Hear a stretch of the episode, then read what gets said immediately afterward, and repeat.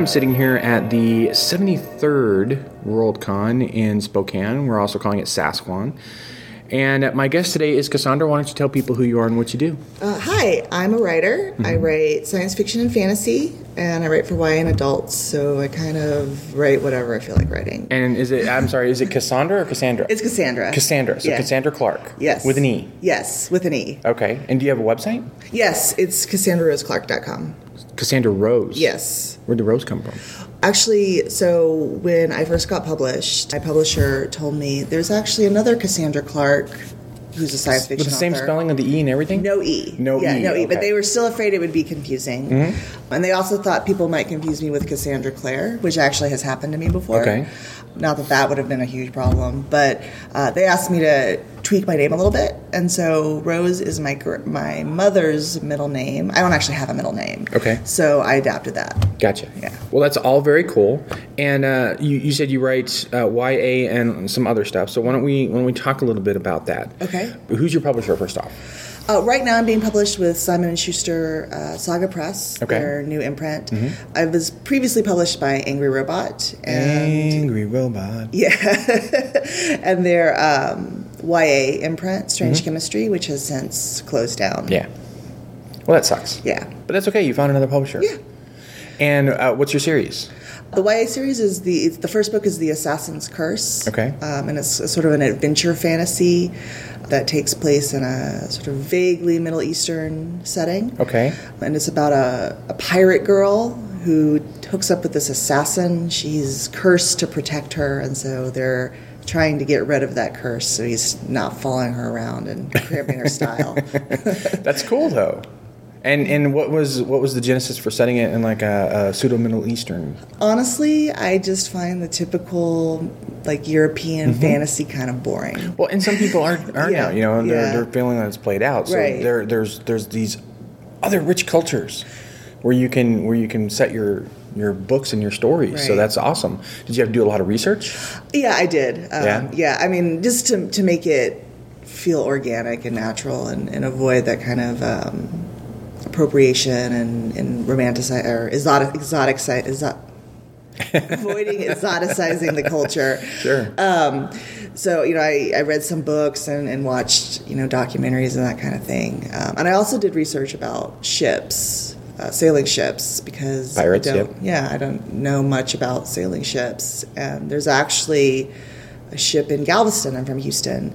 Um, it's an 1800s sailing ship that I went. It's a museum, and I went in and walked around on that, and kind of got to see how those work. So that was kind of cool too. Well, and uh, SF Signals bagel overlord John DeNardo is based out of Houston, so I won't hold it against you that you're from Galveston. Okay, I'm not actually from Galveston. I just drove to Galveston. So you did you have books originally printed through the Angry Robot in this series, and then and then you had to switch them? yeah, um, it, I got the rights back Sure. and um, had to. There was some, you know, Oh yeah, there always is. moving stuff around Yeah. and getting things sorted out. That's so. when you have an agent. Yeah, exactly. Let I'm very glad. I have an agent. So how many books in the series? There's three out right now. Okay. There is a fourth one that will be released sometime in the next few years. I don't have a full kind of schedule on that yet. Okay. And what about your other stuff? So my other my adult books are both standalones. It isn't it funny. We were just having this conversation yesterday. By the way, there goes somebody in a in a full Starfleet uniform, which was kind of cool. Yeah. We're sitting in a room and there's a window, and and anybody who knows me, I, I can't have a window. I'm too ADD. I'm going to be looking, but um, it, it, we had this conversation yesterday. A bunch of authors were sitting around. Isn't it funny that we now have to call it adult? Yes. And then is. and then if you say that to someone outside of genre, right? And and people who aren't Worldcon people, they immediately think you're talking about a completely different kind yes. of book. Yes, I've had that confusion Yeah. when I've said adult, and I'm like, Yeah, I read I read an adult series, blah blah blah. Oh, really? yeah, exactly. like not that kind of adult, adult as opposed to young adult. but, but I think a lot of that for me is because I published the young adult series 1st Uh-huh. Um, and so people, when my first adult book came out, which was The Mad Scientist's Daughter, people were thinking it was YA, and it's Ah. really not. I mean, an older teenager could certainly read it and enjoy it. Gotcha. Um, but it's it's not really YA. So I had to make that distinction so people would wouldn't go in reading it expecting it to be a YA book and find, oh no, it's not actually a YA book at all. So that's one of the reasons I make that distinction. Okay, yeah. Well, tell me a little bit about the mad scientist's daughter. So that it's about the relationship between a young woman and a robot that her dad brings home. Her dad is the mad scientist in question, uh, in the title. And it's it really it's m- almost more literary fiction. I went through a graduate creative writing program, so I kind of have that literary fiction background. So it's kind of just tracks their relationship and see how see kind of see how it develops uh, and the conflicts that kind of arise between this human girl and this robot and, and sort of the rights of robots and that kind of stuff. So yeah, Well, sounds cool. And and what what like time frame are we looking at? it's it's the future. Um, It's sort of a, a nebulous future where there was a some kind of environmental crisis, and then Mm-hmm. humanity have managed to overcome that and, and deal with it. So I I kind of I wasn't really interested in doing like a dystopia kind of thing. So I kind of like skipped over the dystopia to after this. she did a Star Trek thing. Yeah, exactly, Yeah, you know, exactly. we had the eugenics wars, we had the nuclear wars, and then we kind of came back. yeah, that was exactly rebuilt what I was kind of society. going for. Okay, well that's good. Yeah. That's that's that that's interesting because I, that actually to me feels fresh because there's so much dystopian Mm-hmm. stuff out there. You know, it's like everybody wants to do Mad Max, right. and a little Star Trek now and then I think helps because Yeah. we need a little hope. Right, I agree. And I love Star Trek. That's one of my big. It was actually a big influence on that novel, um, and one of my just big influences in my life. in Mm-hmm. So let's talk about that for a second. I mean, Yeah. what, what, what, what influenced you in your writing? You know, what, what, what are the, the kinds of stories that you love? Yeah, well, I mean, there's lots of different stuff. Obviously, you're a DC Comics fan. well, Marvel, actually. I know. I'm teasing you. Being too serious, too earnest. Yeah, I prefer Marvel. Yeah, she's decked out in Marvel. She's got a Marvel cup, a Marvel bag, Yeah. a Marvel shirt. Well, I have all my. I have two comic book panels today, Okay. so I was like, I gotta, I gotta represent. I'm on a comic book panel. I don't know if it's today, but yeah. Yeah. Okay. Awesome. I don't think we're on one together. No, discovering new comics No. is the one I'm on. Yeah, I'm I don't on- know when it is because I don't remember days or times or anything yeah. anymore. Just It's hopefully you can remember. yeah, actually, the com. Uh, I really only gone to superhero comics fairly recently. Okay. Um, I was really into indie comics when I was in college, so that that kind of thing has kind of been an influence. That sort of indie comic um, vibe, I guess. Any any names that people would know? Daniel Clowes would Okay. be probably the big one. Ghost World. I was obsessed with that when I was sort of in between college and high school, which is Mm-hmm. like the perfect time to read that comic book. So that was that was a big one. I also read Sandman and, Sure. and the Neil Gaiman stuff. So you like you like the uh, Vertigo. Vertigo, yeah, yeah, I was really into Vertigo. this was kind of before Image has started taking off, but And I they're doing some great things. Yeah, I know. I love Image now. That's they're probably my. I mean, I've got all my Marvel stuff, but really, Image is I think where it's at Mm-hmm. in terms of comics. Um, I also, like I said, I've been really influenced by Star Trek and that kind of positive, uplifting future, and this idea that humanity can kind of overcome their their conflicts, I guess, and, and have not everything be terrible until the end of time, which is something I really like about Star Trek. Have you ever heard the joke uh, uh, about Star Trek, which is that yeah, humanity got all their shit together and stopped fighting, and then went out and started fighting other people? Yeah, that's pretty much. Yeah, I mean that's definitely accurate. But even within the course of Star Trek, you can see the the dip- diplomacy. Like there was the in TOS, the Klingons were the bad guys. In TNG, there's a Klingon on the ship. So I mean, yeah, they're fighting other people or other races, other species, but they're still they still manage to overcome that. And that's one of the things I like about it is that you can see that you can see that progression happening over the course of the series. There are a lot of movies. I'm really into film. There's one director in particular who Really? Okay. uh, he's a Hong Kong director named Wong Kar Wai, who's been a huge influence on my writing. Um, Okay. He doesn't do strictly just science fiction, but he did a movie called 2046, which is it takes place in 1960s Hong Kong, but it's about a character writing a pulp science fiction novel that's represented through the movie. And that the, I saw that in college, and it was just it was astonishing to me. Hmm. And it's like this this way he does romance. It's actually a sequel to a movie called In the Mood for Love, which is about this couple their their spouses are cheating on each other Ah. or, or cheating on them with each other and they fall fall in love but they don't want to actually consummate their relationship because they don't want to stoop to their spouse's level so 2046 is a sequel to that movie and it kind of shows one of the characters and kind of how he's dealing with that relationship Interesting. and he deals with it through writing this science fiction novel and so that movie, I think, again, was a huge influence on when I was writing Mad Scientist's Daughter and just kind of how I approach writing and, and how I like to look at the relationships that I write about. Very cool. Yeah. Are you looking forward to the Deadpool movie? I am looking forward to the I ask Deadpool you that because, and so the listeners understand, her backpack is a Deadpool backpack. Yeah, my shirt's a Deadpool shirt, so I am looking forward to it. I think, I think that movie isn't going to capture what I really like about some of the Deadpool comics. Um, I like them when they sort of subvert the hyper masculinity stuff that Deadpool's associated with, and I think the movie's just going to embrace that. but I'm still looking forward to it. Well, I, I do like the trailer um, that they released with with Ryan. They, there's a scene where Ryan Reynolds is on the on the gurney and they're wheeling him Oh, through, yeah. and he's like, "Don't make the super suit green or animated." You know, and I mean, he's it, it, it, it's hilarious to me that the character of Deadpool would make fun of the actor of Mm. Right. Deadpool from another movie. I know, yeah, but that's exactly what Deadpool does. He would, yeah. yeah. That's, well, that's there, there was also um, they did a they did a Fantastic Four trailer that he took over. Oh, really? Yeah, they released it, and it was basically they're they're doing that, and then uh, all of a sudden it, it kind of goes dark, and he's sitting in a chair with a with a pipe and everything, and he's talking about his movie. And how his real trailer is going to be attached to the Fantastic Four movie and this and that. Unfortunately, no one saw the Fantastic Four movie, so no one got to see that trailer. Right. Yeah. Because I haven't seen it. I No. guess it wasn't uh, released to the internet. There was a there was a guy at work who said he went to he he went and saw the Fantastic mm-hmm. Four movie, and I said on purpose. Somebody had to do it. It's just terrible. So Yeah. so you you you were doing the indie comic thing, and then you got into superheroes and Marvel. Yeah, I actually it was indie comics, and then I kind of got away from comics, and then I got into Marvel with the Marvel movies started coming Oh, out, and sure. I started getting into those, and then I was like, oh man, I remember loving comics when Mm-hmm. I was younger, and so I started going and, and reading them, and I got super into it again. Have you been in the dealer's room? Yes, There is one person who has uh, some old classic Oh, comics really? set up.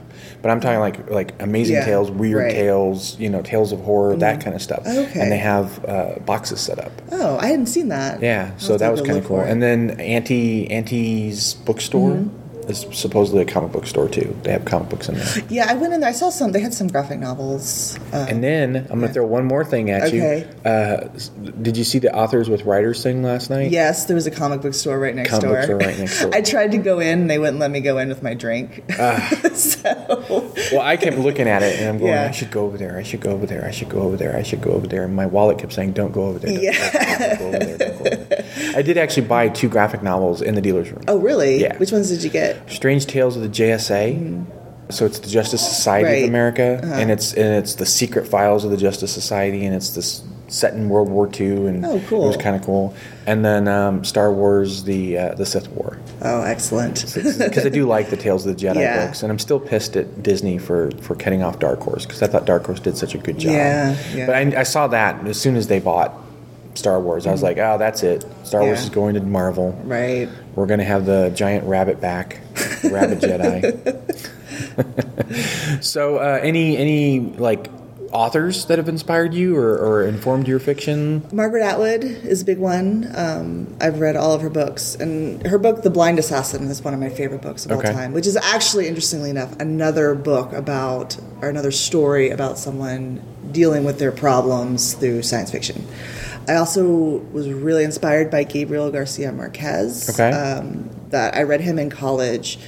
He was reading him in college, it was kind of the first time I realized you could have the literary fiction that I really loved with the sort of weird, like speculative stuff that I loved when I was a kid, and that you could kind of see how you could combine those two things. So those are kind of two, probably the two biggest. I also really like Kelly Link. She was another big influence, kind of when I was in college and grad school. Okay. It was, it was, again kind of seeing how I could blend the, the literary fiction with the speculative stuff and, and have fun with that. What what like as far as your robot goes? Right? Yes. Is there any specific robot fiction that you just really liked and, and you wanted to bring some elements to that, or did you go completely on your own wild, wild west? And, Yeah, that was more Star Trek: The Next Okay. Generation with Data. Ah, okay. that was kind of that was sort of who I was kind of inspired by, and and that because Data's whole thing is that he wants to have emotions, Mm-hmm. and I always thought that was he wants to be human, and I was like, why does he want to be human so much? It seems weird. Being human kind of sucks. Mm-hmm. Um, so I kind of wanted to to deal with that and the idea of of suddenly gaining emotions and Mm-hmm. feeling everything all at once, which seems to me like it would be horrible. You know, in Star Trek, it's this great thing. Oh, he can feel emotions and he can cry over his cat and that kind of stuff. But I just, to me, if you just suddenly have all your emotions switched on, it just seems like it'd be overwhelming. And that was something I wanted to explore. Sure. Yeah. Data to me was always uh, an amusing character because I remembered the actor from Night Court. Oh yeah, and he's like the redneck. He was guy. the redneck guy, Bob, or something Yeah. like that, and yeah, and so I remembered Brent Spiner from that, and then to see him as Data, it tripped me out for a while, and it took a while for me to, to really get into him. Yeah, I can see that. Um, but I always thought it was kind of interesting, and later, in like in the movies and stuff, he could turn the emotion chip on and off. Yeah. you know, if it was overwhelming him. right? Yeah. and, and I don't know. I that was I felt like a cheat. I felt like it was a cheat too. Yeah. It's like, oh no, I'm feeling too much. Click. Oh Yeah. yeah. there's the stuff. Well, I felt like it was it was trying to get back the data from the show. Mm-hmm. Like they they like, oh, he gets his emotion chip, but then he's not interesting anymore. So let's take his emotions away. Yeah, I, I actually thought that he was going to become a regular on The Big Bang Theory. really. Yeah, because they they had the whole thing with data, um, not data, with uh, Sheldon and Wil Wheaton Oh yeah. the longest time, and then Sheldon and Wil Wheaton made up and became friends. But in that same episode, Brent Spiner became Sheldon's new mortal enemy because he basically uh, the whole crux of the Sheldon Wil Wheaton problem was that Sheldon went to a convention that Wil Wheaton was supposed to appear at and sign his mint in box or mint in package Wil Wheaton Wesley Crusher action figure. Mm-hmm. And so Wil Wheaton has a party. Sheldon doesn't want to go to the party. Eventually, he goes to the party, and Wil Wheaton walks up and says, "Hey, Sheldon. Hey, buddy. You know, I've, I've always felt bad about that. So what I did was, this is my last Wesley Crusher from those days, Yeah. and I've signed it. You know, and it says to Sheldon, my friend, Wil Wheaton. Right. And Sheldon's like, "Ugh, it- it's Nirvana, you know, and, Yeah. and so he's like, "You're my friend again." And then Brent Spiner walks up and says, "Hey, I remember those." Snatches it out of his hand, oh, opens it, right? Grabs the little Wesley Crusher mm-hmm. and he's like, "Hey, you remember when we used to, you know, take the heads off these or something like that?" and and Sheldon just loses it because now he's opened this mint Right, condition yeah. signed Wil Wheaton thing, and he's like, "You're my mortal enemy." and I thought that they would play with that Yeah. and that Brent Spiner would be on more, and that never happened. That would've been great, I was though. bummed about that. Yeah, because Yeah. he's he's actually really good. Yeah, I used to follow him on Twitter in the early days when he would. It was a narrative. Yes, I that remember he was that. writing about like his neighbors and Yes. and how they they were they, like the wife wanted to cheat Mm-hmm. with him and she wanted him to help her kill the husband and I mean all this kind of stuff. Yeah, I actually that's the reason I joined Twitter. I'm not kidding. Like his that that weird performance art narrative thing that he was Yeah. doing, I I wanted to follow it and read it, and that is why I joined Twitter. It was amazing. Yeah, you know, it was incredible. I, I I don't understand why he hasn't done more stuff. know, You know, he, yeah. he's an amazing actor, but that's that's way far afield. And and listeners know if you get me starting about start talking about Star Trek, it's just gonna. That's why I'm probably not allowed to talk to Vonda McIntyre. Right, yeah, Because I I, always go to Star Trek with her. well, we can blame the guy with the The, the guy with the uniform, Uniform. yeah. So um, let's do this. We're, we're running a little bit short on time. What what what do you want people to go out and read of yours? Like like where do you want them to start? I think Mad Scientist Daughter is Okay. a good starting pl- place. Um, I actually have a new book coming out in October called Our Lady of the Ice, which Mm-hmm. is sort of thematically similar to uh, Mad Scientist Daughter. It's also about robots. But Same world or different world? It's a totally different world. Oh, It's kind of it's kind of taking the idea these these ideas about robots that I'm interested in and kind of looking at them from a different angle. Because Mm-hmm. this is more about robots kind of uprising and, and trying to gain control of a, a city in Antarctica to make that a place where robots can live and not have to deal with humans. Sure, makes sense. So it's like a totally different. It's like similar themes, but kind of taking a different approach. Yeah. So I think it would be kind of cool to read those together. To read Mad Scientist Daughter, and then go and read Our Lady of the Ice when it comes out in October. Are you planning on Mad Scientist's daughter being a series with more books? No, so it's just standalone. Yeah, it's just a standalone. A lot of people like that, Yeah. so they can go out and they can read that and Right. be done. Yeah, well, that's yeah. awesome. I kind of I, I prefer standalones. I like Okay. I want to tell my story, and then when it's done, it's done. That's awesome. Yeah. Uh, website again Cassandra Rose Clarke with an E Mm-hmm. dot com and Twitter. at mitochondrial. Remember, I said I just wanted to follow Brent Spiner, so Okay. it's not a professional Twitter account. I mean, it is now, but the handle's not professional. Gotcha. Do you have like a, a Facebook author page or something? I do. It's just Cassandra Rose Clarke. I don't. I don't remember the thing off with the address off the top of my head. I have a Tumblr as well. Okay. Which is again Cassandra Rose Clarke. Just fill that in with the Tumblr Gotcha. URL. Okay. So I always like to ask people at the end of one of these things: Is there is there anything that we forgot? Is there anything that you want to tell my listeners that that we haven't already talk, talked about?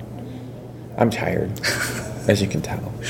I feel like we covered everything. I think we did. I We feel did- like we I, did. it seems like a stupid answer, but I really do feel like we covered everything I wanted to talk about. Okay. So Do you want do you want Fantastic Four, X Men, and Deadpool to go back to Marvel in the movies? I'll be honest, I don't really care about Fantastic Four all that much. I don't think Um, anybody does. at. Uh, but Deadpool, I would love to see Deadpool just because I want to see him interact with the MCU characters. Uh, because I think that it's so much fun. Like the way he deals with, he's like, with Captain America, he's like his little, it's like, oh, Senpai noticed me. Like, I would just love to see that kind of thing in the movies. and X Men too. I mean, but they're doing, bringing in the Inhumans, so there's their fake replacement X Men. So, They are yes. yeah. Yep. They're gonna. They're, they've already started that on Agents of Shield. Yes. Yeah. Yeah. Oh well. Well, uh, I want to thank you for coming on. I hope you have a wonderful Worldcon. Everybody should go check out your books and absolutely read The Man Scientist's Daughter.